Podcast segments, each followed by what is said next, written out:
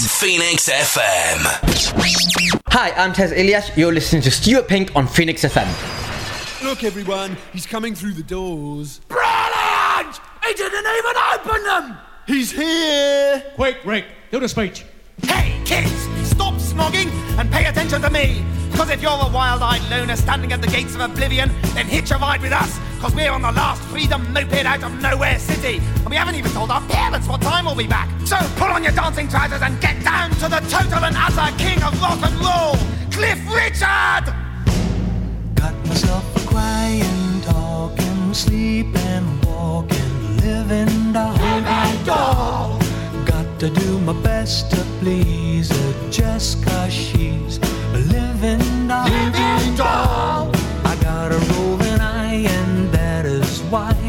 she satisfies my soul. Buys my soul. Buys my Got the soul. one Yes, and Vyvyan, it's one. haunting. Shut up, guys. Living What does this band do?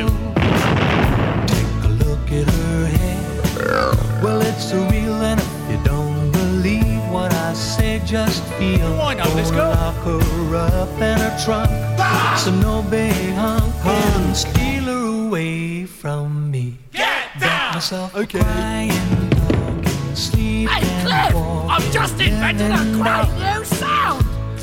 Got to do my best to please her, Ow. just cause she's. Untie Neil's legs, living Vyvyan. Settle down, chaps.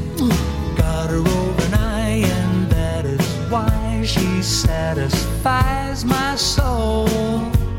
I got the one and only walking, talking, living doll. Okay, Daddy-O, lay the next funky riff on me. He instrumental break.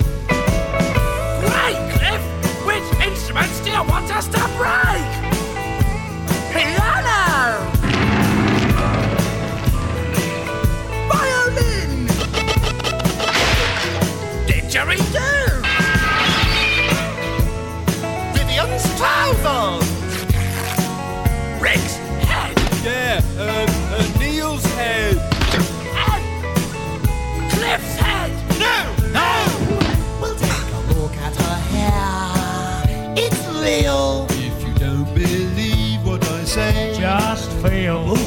Gonna lock her up in a trunk! So no big hunk. Can steal her away from me. I still feel that locking girls in trunks is politically unsound. It's only a song, Rick. well, I feel sorry for the elephant. Come on, guys. Got myself a Crying, Sleeping. walking, living doll. Living doll. Got to do my best to please her, just cause she's a living doll. All right, guys, harmonies now.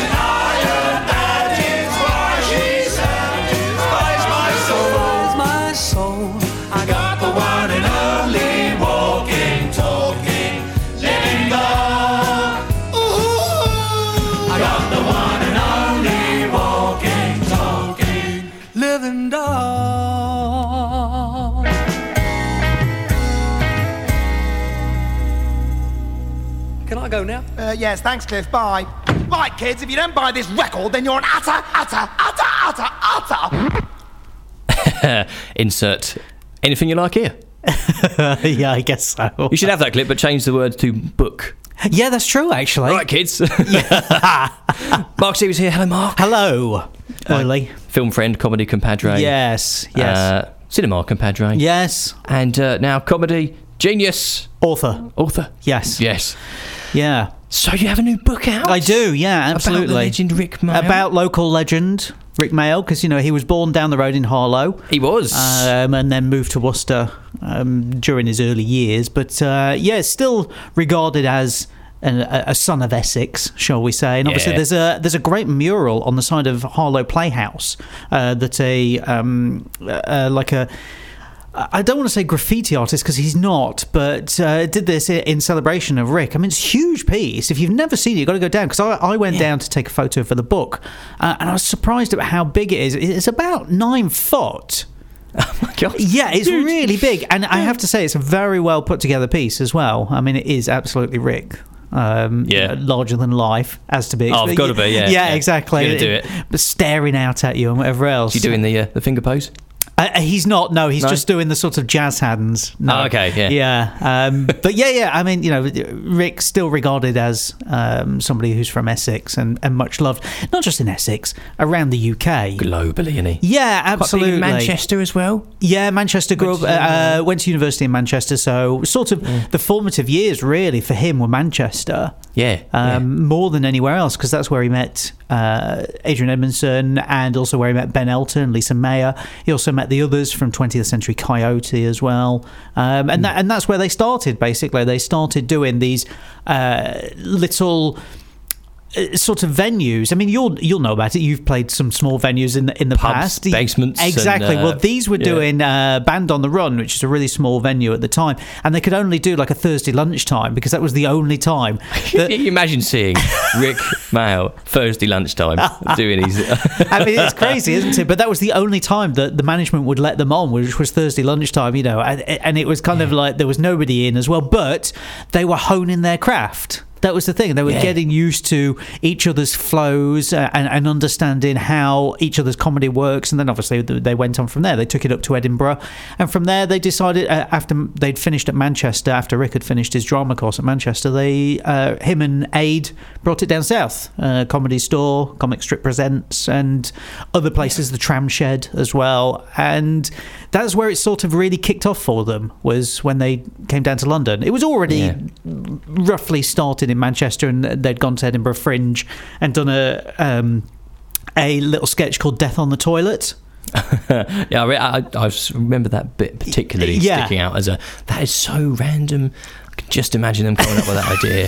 I, I think that's the beauty is that the, there's things in there that I discovered, and I was like, that. I, I mean, nobody else would get away with it, but when you read it, you're like, yeah, that makes total sense that they would do something like that. Yeah. Um, and it, it ultimately was what became Rick and Ade's big thing is that it was them being larger than life and hitting each other, or you know, making jokes at each other's expense. Um, so Yeah. it started very early on. It was always very slapstick stuff, a lot of stuff I can remember.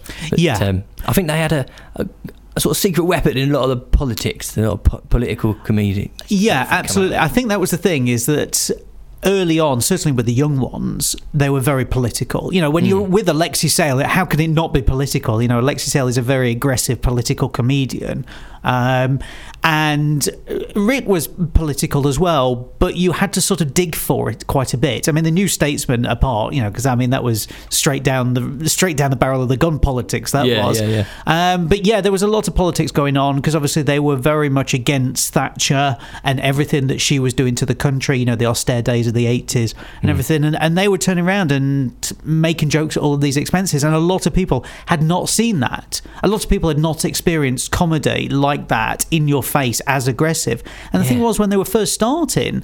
Um, it wasn't known as stand-up comedy because like you're known as a stand-up comedian right Yeah, yeah. that wasn't Oh, household name, mate. Yeah. that wasn't an expression in the late 70s and early 80s. It just wasn't a thing. It was No. alternative cabaret. Yeah, they So changed the. So they what you would changed. define as comedy. That's the point. Yeah. they changed a lot of things. So you had, I, I think there's two big movements in UK comedy, stand up comedy, or cabaret, as we should call it. You had Monty Python. Yeah. Who changed everything. Oh, yeah. And then you had Rick and Ade and, you know, Nigel Planer and Jennifer Saunders, Dawn French, etc. That group changed it again. And all of a sudden, we get a completely different era of comedy that nobody has ever experienced. You know, but at that time, we were having you know end of the pier comedians who were laughing and joking. You know, my mother-in-law jokes, and it's like, Yeah. yeah, that's funny. And Rick and Ade and everybody hated that, and they were like, we're not doing any of that. It's too safe. It's too boring. We're going to be completely out there. We're going to be anarchic, and that's the thing. What you're saying is that you know it was always slapstick. It was anarchic. You never knew who was going to punch you in the face. Yeah, But someone's going to hospital in So- this episode. well, We're not sure. Do you know it's funny you say that because that did happen quite a lot with them too. Like there was a lot of times where one of them would end up in hospital. Like there's a very famous sequence with the Dangerous Brothers uh, from Saturday Live where uh, Rick sets Ade's trousers alight, and what happened was he was meant to um, say the safety word, and he'd forgotten the safety word. so what happens in the clip? If you see the clip, the camera just stops, like it's it freeze frames, and then Rick comes on to explain what happened. But basically, he'd forgotten to say the safety word, so all of a sudden, everybody had to come on and spray him down, and he Oh had to my go to the hospital to make sure that they hadn't burned himself too badly. So there was always an element of danger with them, like real life danger. Yeah. It's crazy. Absolutely insane. Around about this time of day, on a Friday, I mm. like to do a poem. Okay. And as we are talking about the people's poet, Yes, I thought we'd have Rick on we should. to do a few of his own. I love it. So stay where you are, we'll listen to that, and then we'll come back and talk some more about Rik Mayall with Mark Searby. Phoenix 98 FM. This is Jonathan Pie. You're listening to Stuart Pink on Phoenix FM. 98. 98 FM, FM, FM. This is Phoenix 98 FM. Pollution all around. Sometimes up, sometimes down, but always around. Pollution, are you coming to my town? Or am I coming to yours? We're on different buses, pollution. But we're both using petrol. You're trying to be funny? Um, uh, Because if you are, I think it's in pretty poor taste, that's all. I'm not a fridge, you know. oh, Cliff! Sometimes it must be difficult not to feel as if you really are a cliff when fascists keep trying to push you over it. Are they the lemmings, or are you Cliff? Or are you Cliff? I feel sorry for you, you zeros. But you know but this. What's going to live on after you die? I'll tell you. Nothing. That's what. Oh, this is pathetic.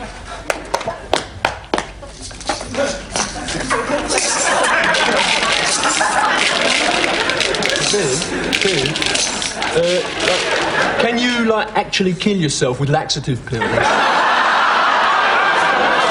I don't know, Neil, but I'm going to stay and find out. I think I'm going up to my room for a bit. This house will become a shrine. And punks and skins and masters will all gather round and hold their hands in sorrow for their fallen leader. And all the grown-ups will say, but why are the kids crying? And the kids will say, haven't you heard? Rick is dead. The people's poet is dead. And then one particularly sensitive and articulate teenager will say, uh, other kids, do you understand nothing? How can Rick be dead when we still have his poems? And another kid will say,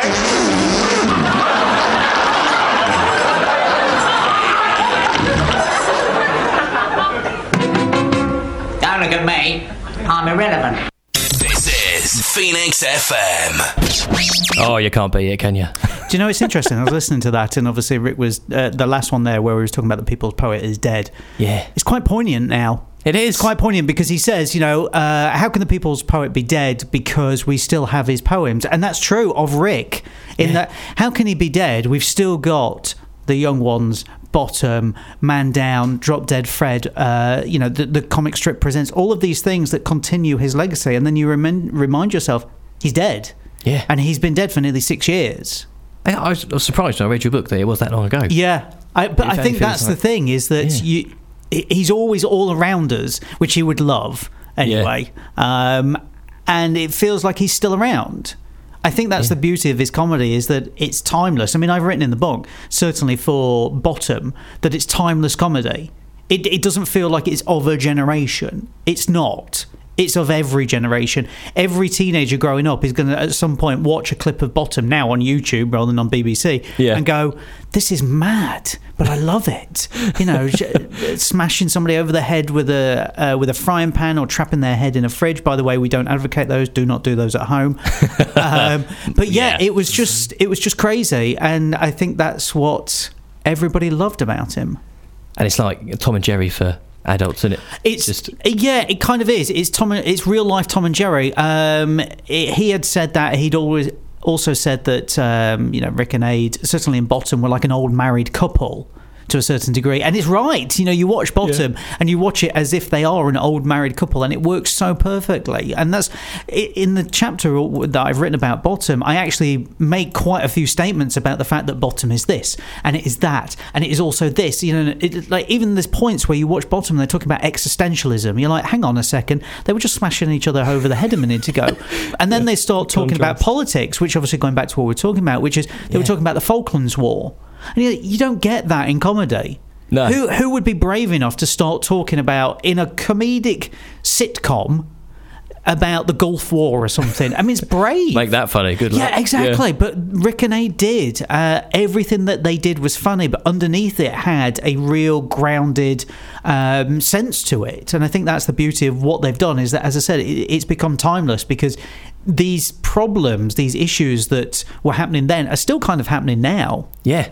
So your book, Comedy Genius, yeah. Rik Mayall Comedy Genius, by Mark Searby, available well in all good bookstores, right? Well, no, online. it- it- it's available from all good ebook retailers. Uh, and if you want to buy a physical copy, uh, it's available from lulu.com because they're like a print on demand service. Um, Ah. And so you order it from them, it's eight ninety nine from them. Um, and it, it takes about a week at the most to come. Yeah. Yeah. And about a week at the most to read. I, you know, l- listen. There's loads of people who've said we've devoured it over like a day, and I'm like, I'm really pleased. Thank you for buying it. You know, it's it's a humbling experience. It You have is. no idea how something like this is going to be treated at all. You kind of think that somebody is. You think you're just writing it for yourself, and then loads of people get in touch who you don't Yeah. know, and that's Other the humbling fans. thing. Like, uh, if one person, somebody said to me, if one person who you don't know has gone out and purchased this book, it's worth everything.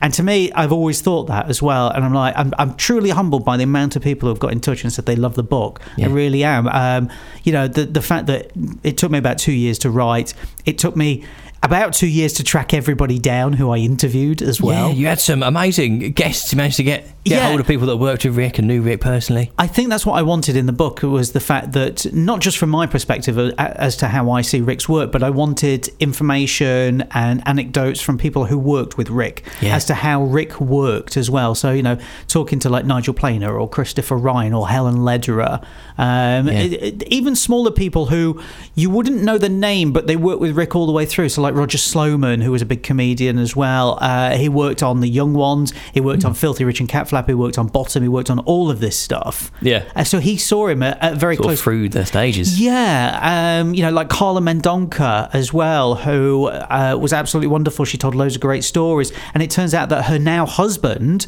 they were in the same episode of Bottom, but they didn't know each other at the time. Oh wow! Which is brilliant. They didn't meet each other then. No, they didn't meet each other at all. But she said every time it comes on, we go, "Come on, let's uh, watch the first time we were on TV ever together." So it's all of these little anecdotes that I've tried to include in the book, and also the the last chapter. I've kind of gone.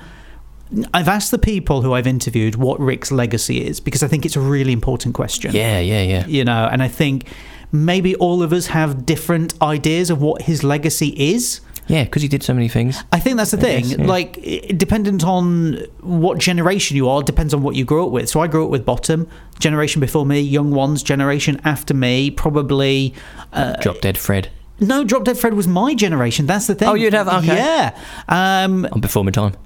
But Drop Dead Fred was a was a failure when it came out. It was a flop, a massive flop. Really? It only found its audience when it came on VHS. Yeah. Oh. So uh, you could be right that it actually maybe it was the generation after me that made Drop Dead Fred this cult classic is what it is now. Yeah. Um, but yeah, then you've got another generation that found people uh, found Rick through Man Down.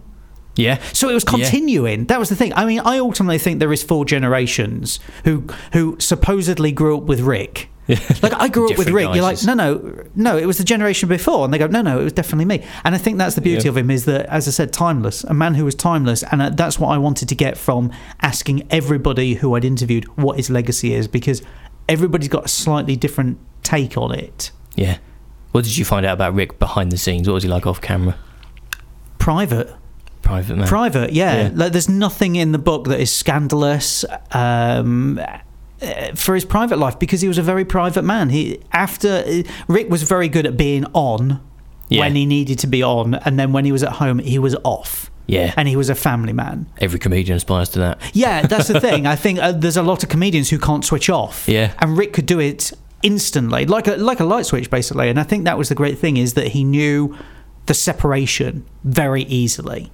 Yeah. But there were times where people would go round his house and he would be on and he would be like, Come up into my naughty room. you know, the typical Rick thing that you would want to happen. Yeah, yeah. Oh, look at my wife's bottom.